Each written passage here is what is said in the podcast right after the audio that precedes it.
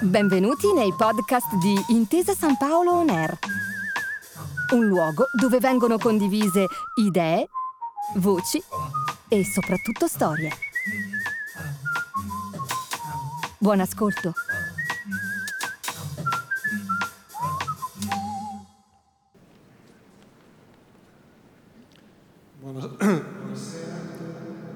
Oggi ascolteremo i capitoli 20 e 21 dei Promessi Sposi. Un breve lacerto del 20, una parte più estesa del 21.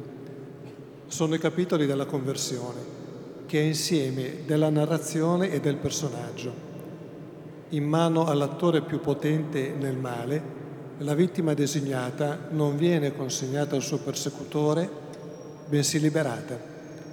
Tuttavia la liberazione è strettamente intrecciata con l'ultimo e più serio ostacolo che si porrà sulla strada del ricongiungimento tra Renzo e Lucia, cioè il voto. Il voto di castità, che nella lettura retribuzionista di Lucia consente la sua liberazione e quindi la possibilità di arrivare al matrimonio, si porrà di fronte ad esso come un ostacolo insormontabile. La grandezza di Manzoni sta anche in questa capacità di mescolare le carte, di evitare le facili scorciatoie. I fatti della vita non sono sempre leggibili univocamente. Le conseguenze delle nostre azioni non sono sempre prevedibili. Colei che ama Renzo e che gli rimane sempre fedele è quella stessa che volontariamente rinuncia a lui. Il capitolo ventesimo inizia con il viaggio di Don Rodrigo al castello dell'innominato per averne aiuto a rapire Lucia dal monastero della Signora. L'innominato accetta, ma non appena Don Rodrigo se ne va, lo assale una inquietudine esistenziale che il narratore analizza con estrema finezza, già a partire dalla prima frase che sentiremo oggi, ma appena rimase solo. Solo è la parola chiave per un uomo che ha scelto la solitudine come cifra della sua esistenza eccezionale. Ricordiamo che dal suo castello, come l'aquila dal suo nido insanguinato, il selvaggio signore dominava all'intorno tutto lo spazio dove piede d'uomo potesse posarsi e non vedeva mai nessuno al di sopra di sé, né più in alto. La solitudine è l'inevitabile frutto di una scelta di eccezionalità, di superomismo, potremmo tranquillamente dire. E tuttavia la solitudine per un uomo di quella tempra, abituato ad andare sino in fondo, è anche condizione della sincerità, è ciò che permette lo scavo interiore. Si tratta di una solitudine tremenda, ma feconda. Il brano che leggeremo inizia con ma. Con la congiunzione avversativa Manzoni ci avverte che c'è qualche cosa che fa resistenza al sistema di vita scelto dall'innominato. Comincia a provare un fastidio, una certuggia delle sue scelleratezze, provocata dal pensiero della morte, più vicina ora rispetto a quando era giovane e il pensiero della morte genera il dubbio inevitabile, invecchiare, morire.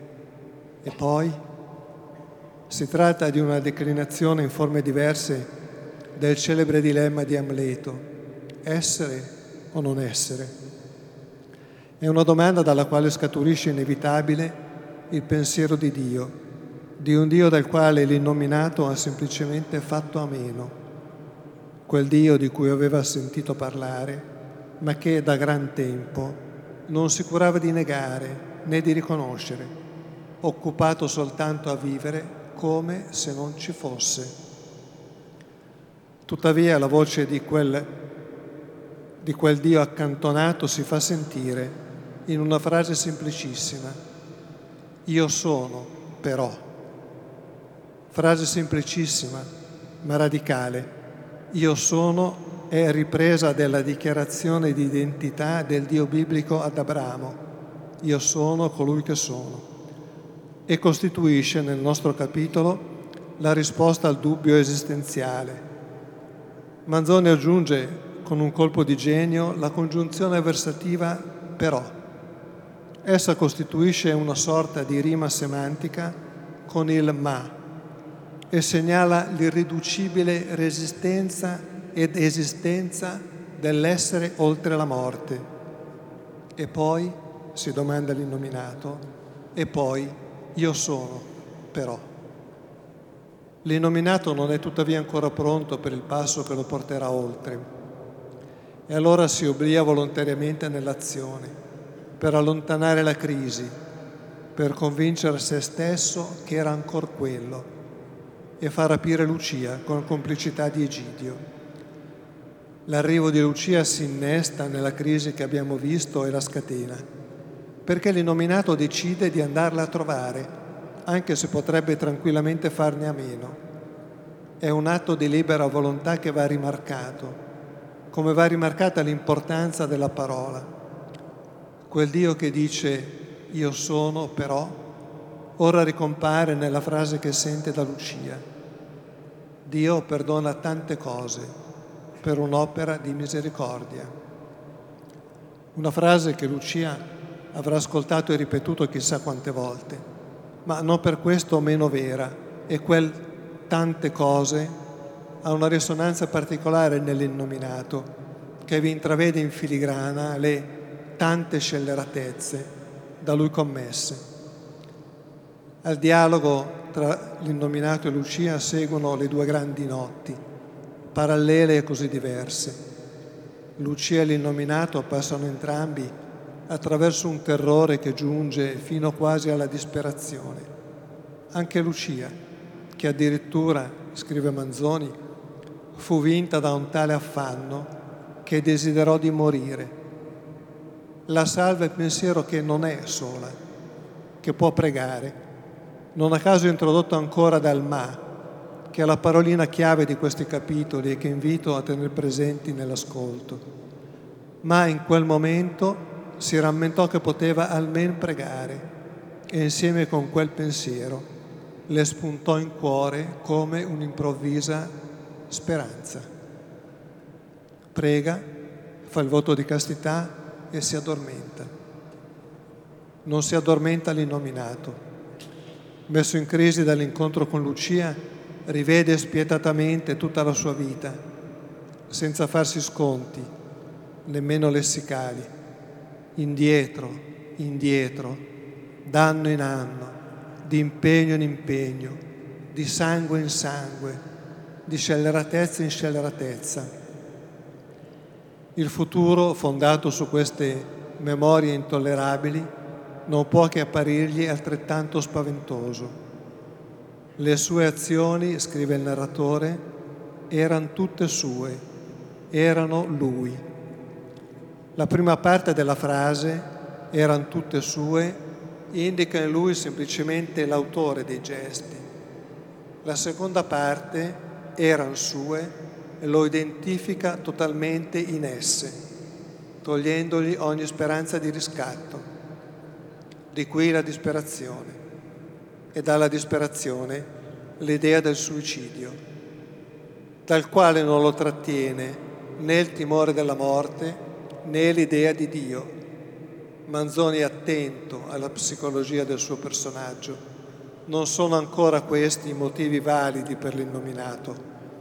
Lo trattiene invece l'idea della vita che continuerà dopo di lui, senza di lui. E quindi si ferma.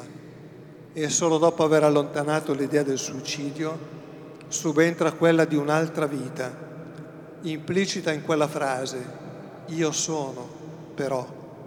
E allora risuonano nella mente con maggiore efficacia di prima le parole di Lucia. Dio perdona tante cose per un'opera di misericordia. Nel frattempo si è fatta l'alba. Alla fine del capitolo ventesimo era il tramonto e l'innominato chiudeva la finestra. Alla fine del capitolo ventunesimo è l'alba e l'innominato apre la finestra. Comincia per lui una nuova vita e per il romanzo una nuova storia. Grazie.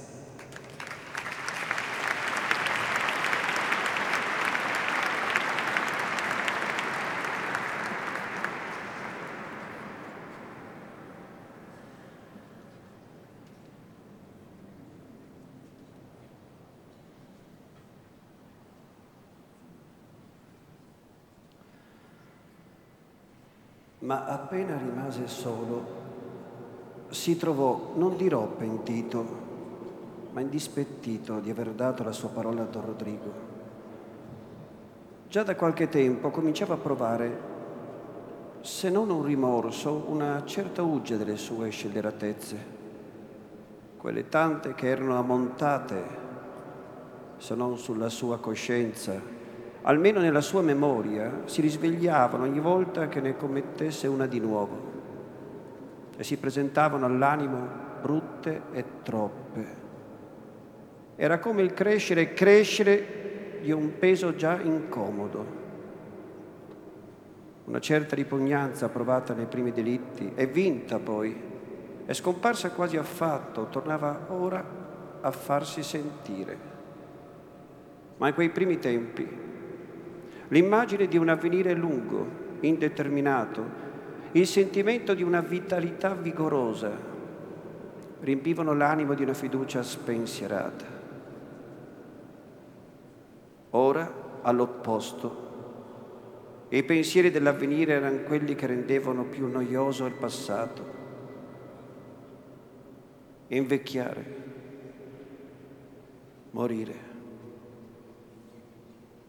E poi l'immagine della morte che in un pericolo vicino a fronte di un nemico soleva raddoppiare gli spiriti di quest'uomo e infondergli un'ira piena di coraggio, quella stessa immagine apparendogli nel silenzio della notte, nella sicurezza del suo castello, gli metteva addosso una costernazione repentina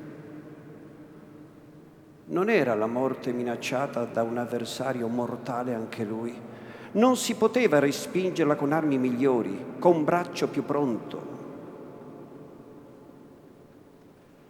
Veniva sola, nasceva di dentro. Era forse ancora lontana, ma faceva un passo ogni momento e intanto che la mente combatteva dolorosamente per allontarne il pensiero,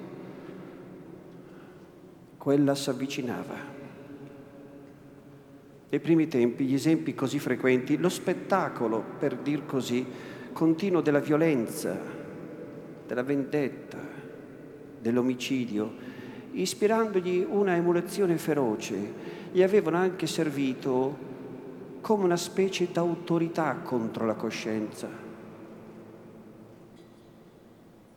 Ora gli rinasceva ogni tanto nell'animo l'idea confusa ma terribile di un giudizio individuale, di una ragione indipendente dall'esempio.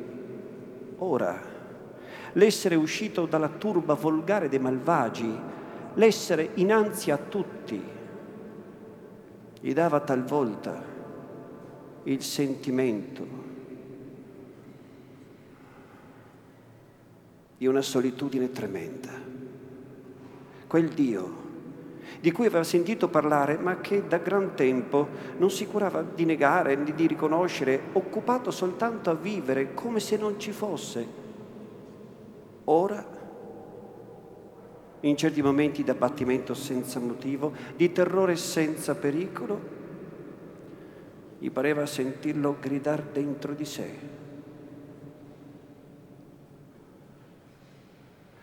Io sono però. Nel primo bollor delle passioni, la legge che aveva, se non altro, sentita annunziare in nome di lui, non gli era parsa che odiosa.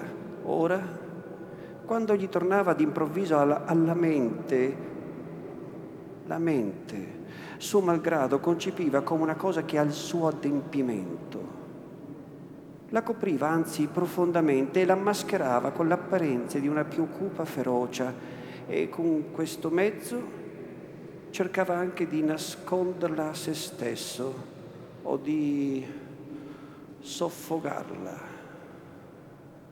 invidiando, già che non poteva annientarli né dimenticarli quei tempi in cui era solito commettere l'iniquità senza rimorso, senza altro pensiero che della riuscita, faceva ogni sforzo per farli tornare per ritenere o per riafferrare quell'antica volontà, pronta, superba, imperturbata, per convincere se stesso che era ancora quello. Così in questa occasione aveva subito impegnata la sua parola a Don Rodrigo per chiudersi l'adito a ogni esitazione. L'infelice Lucia era aspettata al castello. Era aspettata dall'innominato con inquietudine, con una sospensione d'animo insolita. Cosa strana. Quell'uomo che aveva disposto a sangue freddo di tante vite, che in tanti suoi fatti non aveva contato per nulla i dolori da lui cagionati, se non qualche volta per assaporare in essi una selvaggia voluttà di vendetta. Ora, nel mettere le mani addosso a questa sconosciuta, a questa povera contadina, sentiva come un ribrezzo, direi quasi un terrore. Non la voglio in casa costei, pensava intanto l'innominato. Sono stata una bestia a impegnarmi, ma ho promesso, ho promesso e quando sarà lontana e alzando la testa in atto di comando verso il nibbio, ora metti da parte la compassione monta a cavallo, prendi un compagno, due se vuoi, e vai di corsa a casa di quel Don Rodrigo che tu sai. Digli che mandi, ma subito, subito, perché altrimenti... Ma un altro no, interno, più imperioso del primo, gli proibì di finire. No, va a riposarti e domattina farei quello che ti dirò.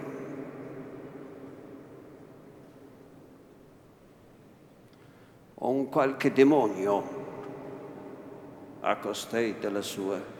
Pensava poi, rimasto solo, ritto, con le braccia incrociate sul petto e con lo sguardo immobile su una parte del pavimento dove il raggio della luna, entrando dalla finestra alta, disegnava un quadrato di luce pallida, tagliata a scacchi dalle grosse inferriate e intagliata più minutamente dai piccoli compartimenti delle vetriate. O un qualche demonio o un qualche angelo che la protegge, compassione e annibbio. Domattina, domattina di buon'ora, fuori di qui costei,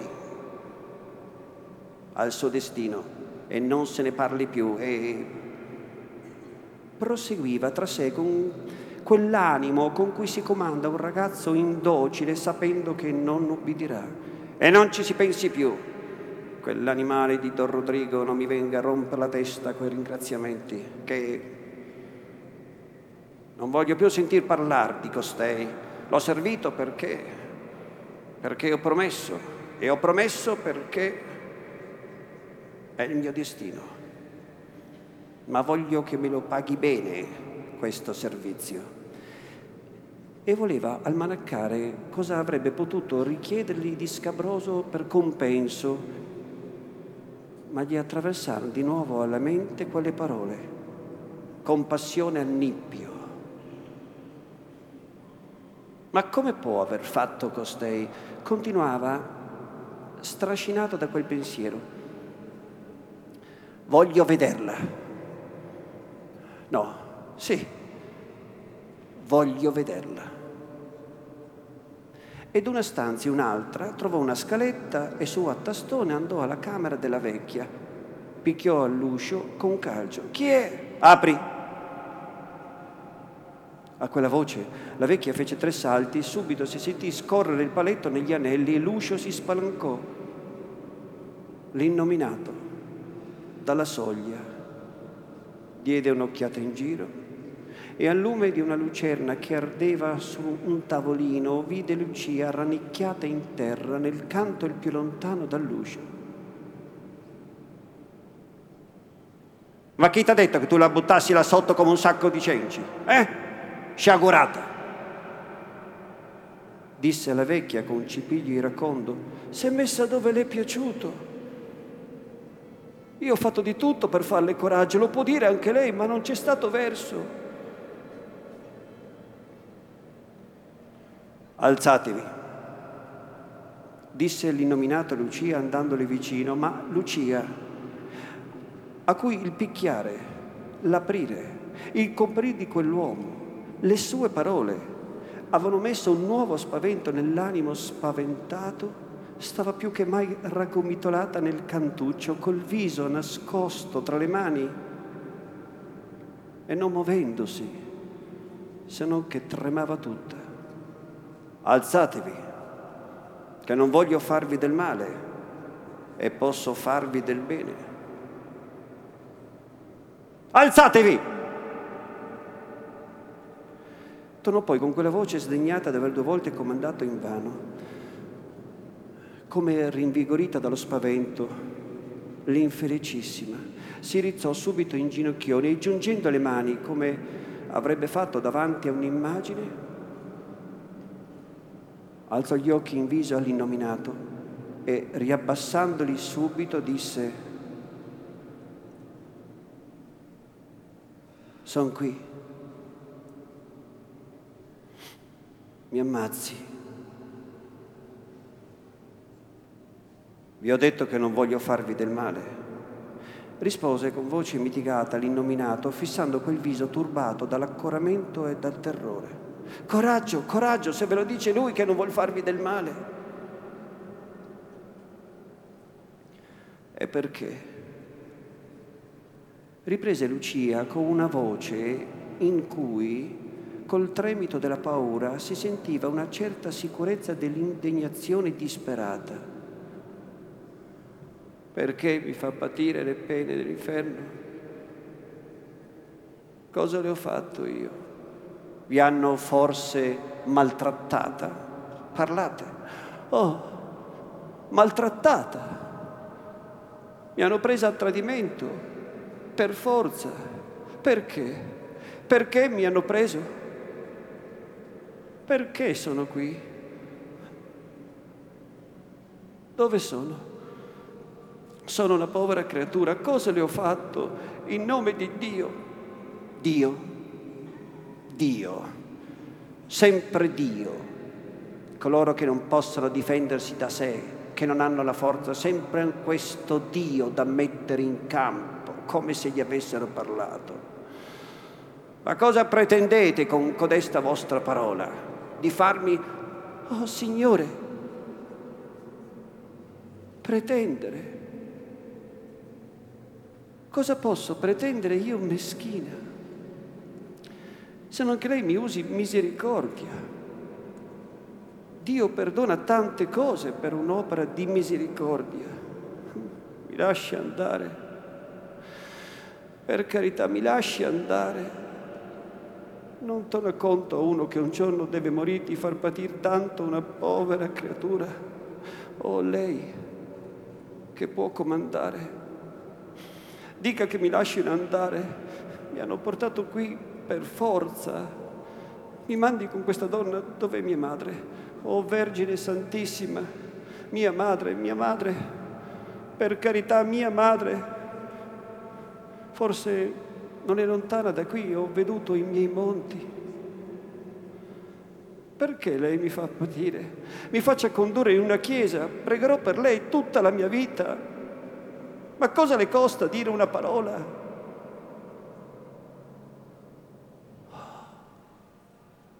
Ecco, vedo che si muove a compassione. Dica una parola, la dica. Dio perdona tante cose per un'opera di misericordia.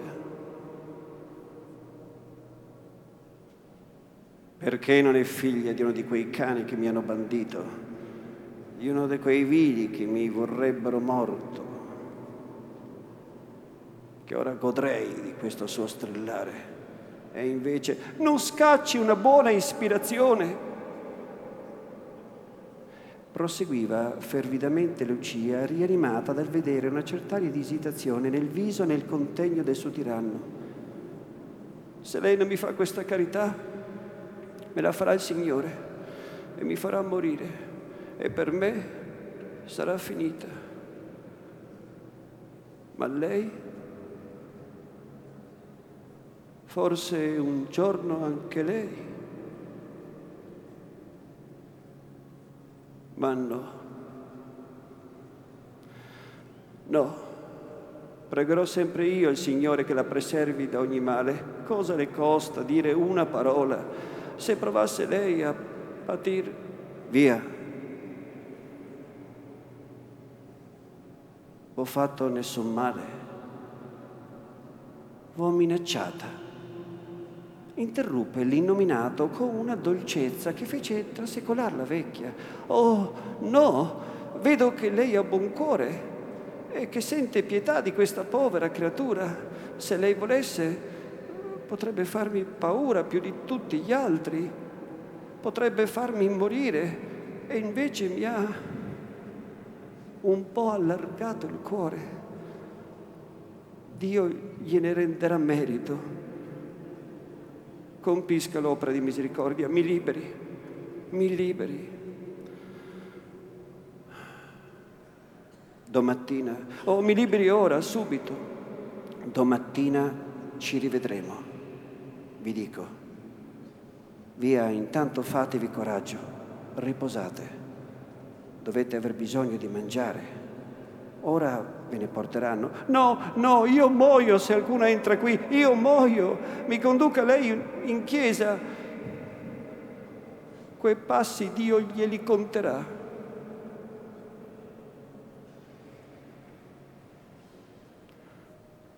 Verrà una donna a portarvi da mangiare disse l'innominato e dettolo rimase stupito anche lui che gli fosse venuto in mente un tal ripiego e che gli fosse nato il bisogno di cercarne uno per rassicurare una donnicciola. Lucia stava immobile in quel cantuccio, tutta in un gomitolo, con le ginocchia alzate, con le mani appoggiate alle ginocchia e col viso nascosto nelle mani. Non era il suo né sonno né veglia ma una rapida successione, una torbida vicenda di pensieri, di immaginazioni, di spaventi. Ora, più presente a se stessa e rammentandosi più distintamente gli orrori veduti e sofferti in quella giornata, s'applicava dolorosamente alle circostanze dell'oscura e formidabile realtà in cui si trovava avviluppata Ora la mente, trasportata in una regione ancora più oscura, si dibatteva contro i fantasmi nati dall'incertezza, dal terrore. Stette un pezzo in questa angoscia. Al fine, più che mai stanca e abbattuta, stese le membra intormentite, si sdraiò o cadde sdraiata e rimase alquanto in uno stato più somigliante a un sonno vero. Ma tutto a un tratto si risentì come una chiamata interna e provò il bisogno di risentirsi interamente, di riaver tutto il suo pensiero, di conoscere dove fosse, come, perché.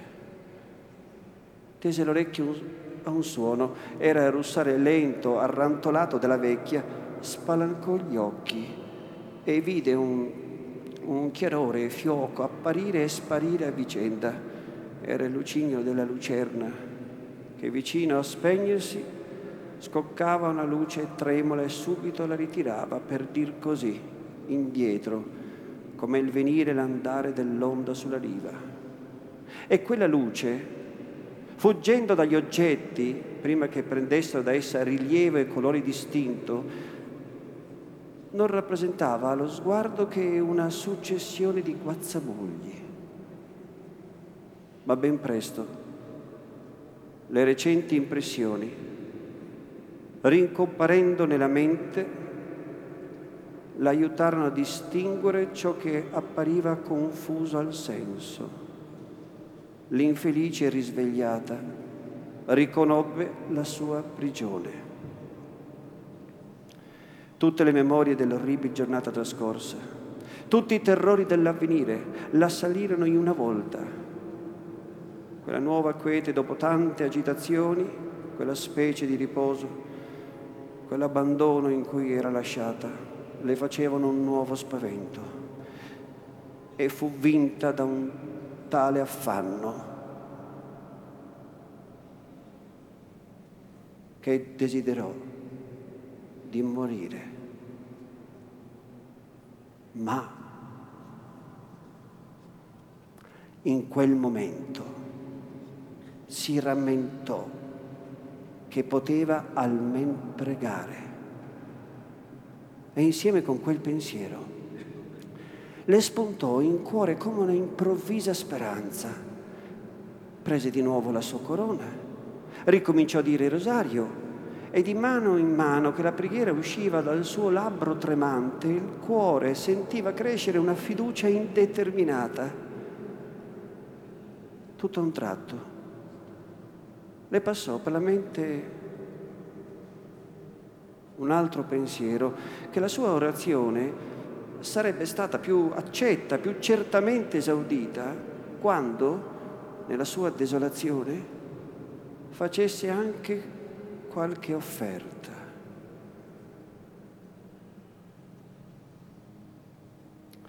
Si ricordò di quello che aveva di più caro e che di più caro aveva avuto giacché in quel momento l'animo suo non poteva sentire altra affezione che di spavento, né concepire altro desiderio che della liberazione.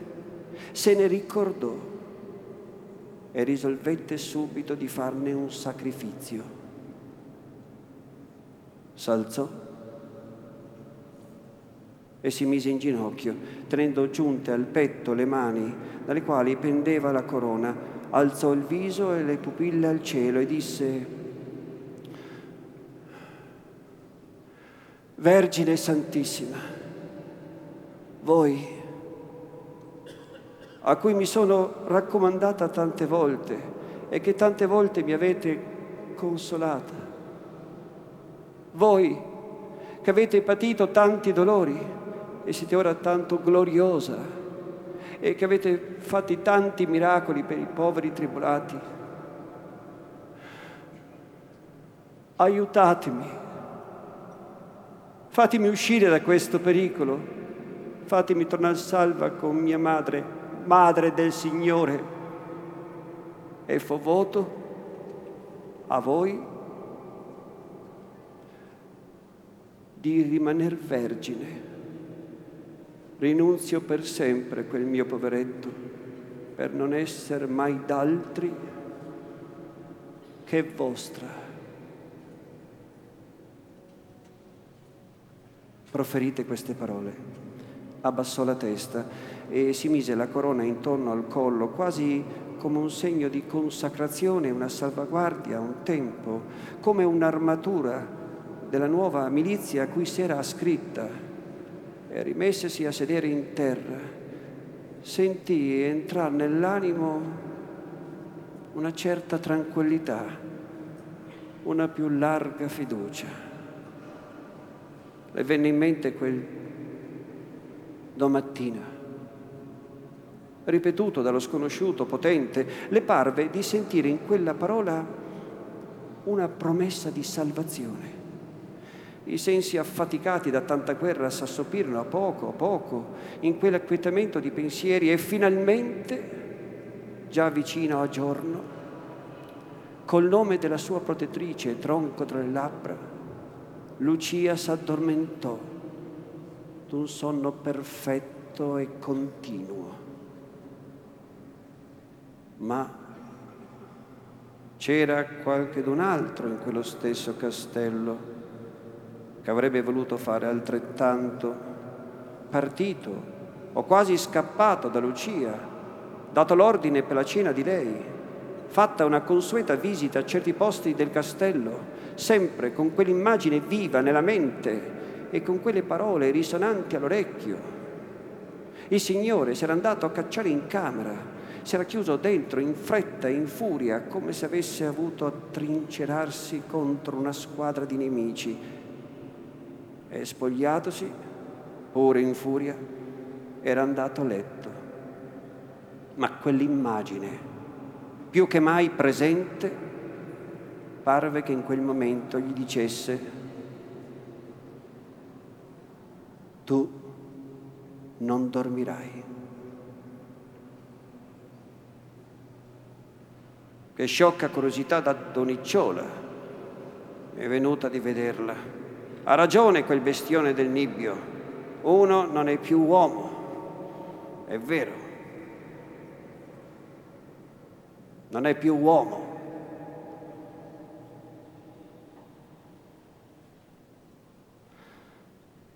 E io? Io non sono più uomo? Io? Cos'è stato? Che diavolo mi è venuto addosso? Che c'è di nuovo? Non lo sapevo io prima d'ora che le donne strillano? Strillano anche gli uomini alle volte quando non si possono rivoltare. Che diavolo? Non ho mai sentito belar donne. E qui senza che s'affaticasse molto a rintracciare nella memoria, la memoria da sé gli rappresentò più di un caso in cui né preghi né lamenti non avevano punto smosso da compire le sue risoluzioni. Ma la rimembranza di tali imprese, non che gli ridonasse la fermezza che già gli mancava, non che spegnesse nell'animo quella molesta pietà, gli destava invece una specie di terrore, una non so che, qual rabbia di pentimento, di maniera che gli parve un sollievo il tornare a quella prima immagine di Lucia contro la quale aveva cercato di rinfrancare il suo coraggio. È viva costei.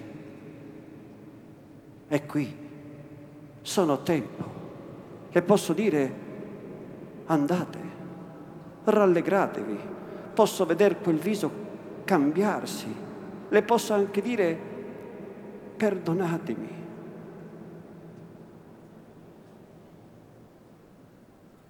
Perdonatemi. Io domandar perdono a una donna. Io. Eppure, se una parola, una parola tale mi potesse far bene, levarmi d'addosso un po' di questa diavoleria, la direi. Sento che la direi. A che cosa sono ridotto? Non sono più uomo. Non sono più uomo. Via, disse e poi rivoltandosi arrabbiatamente nel letto, divenuto duro, duro, sotto le coperte divenute pesanti, pesanti, via! Sono sciocchezze che mi sono passate per la testa altre volte. Passerà anche questa. E per farla passare andò cercando col pensiero qualcosa di importante, qualcheduna di quelle che solevano occuparlo fortemente, onde applicarvelo tutto. Ma non ne trovò nessuna. Tutto gli appariva cambiato. Ciò che altre volte stimolava più fortemente i suoi desideri, ora non aveva più nulla di desiderabile. La passione, come un cavallo divenuto tutto un tratto restio per un'ombra, non voleva più andare avanti e pensando alle imprese avviate e non finite. Invece di animarsi al compimento, invece di irritarsi degli ostacoli che l'ira in quel momento gli sarebbe parsa soave, sentiva una tristezza. quasi uno spavento dei passi già fatti. Il tempo gli si affacciò davanti vuoto d'ogni intento, d'ogni occupazione, d'ogni volere, pieno soltanto di memorie intollerabili, tutte le ore somiglianti a quella che gli passava così lenta, così pesante sul capo. Si schierava nella fantasia tutti i suoi malandrini e non trovava da comandare a nessuno di loro una cosa che gli importasse, anzi, l'idea di rivederli, di trovarsi tra loro, era un nuovo peso, un'idea di schifo e di impiccio. E se volle trovare un'occupazione per l'indomani, un'opera fattibile, dovette pensare che all'indomani poteva lasciare in libertà quella poverina.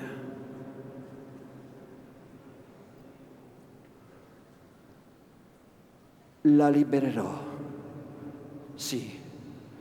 Appena spunta il giorno, correrò da lei e le dirò, andate, andate. È la promessa, è l'impegno. È Don Rodrigo.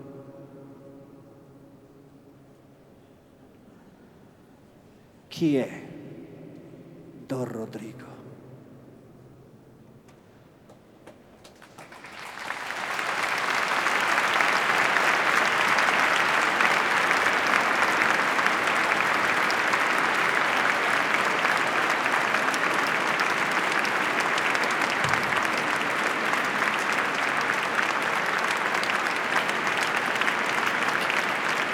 Grazie. Grazie, grazie davvero. Grazie. Grazie.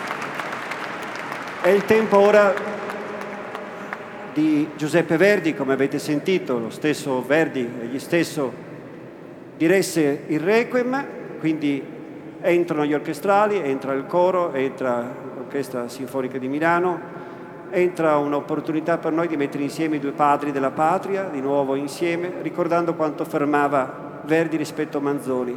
Quella sensazione dolcissima, indefinibile che si prova di fronte a quell'uomo, quel santo, fermava. Anche se mettiamo tanti altri sull'altare che sono un fior di bricconi. No, non mi si devono ringraziamenti, disse. È un impulso, bisogno del cuore, che mi spinge a onorare quest'uomo modello di virtù e di patriottismo. Virtù e patriottismo. Buona serata e buona continuazione.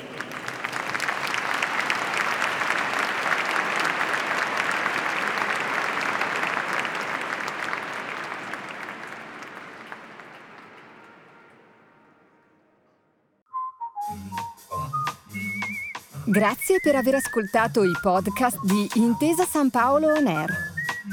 Al prossimo episodio.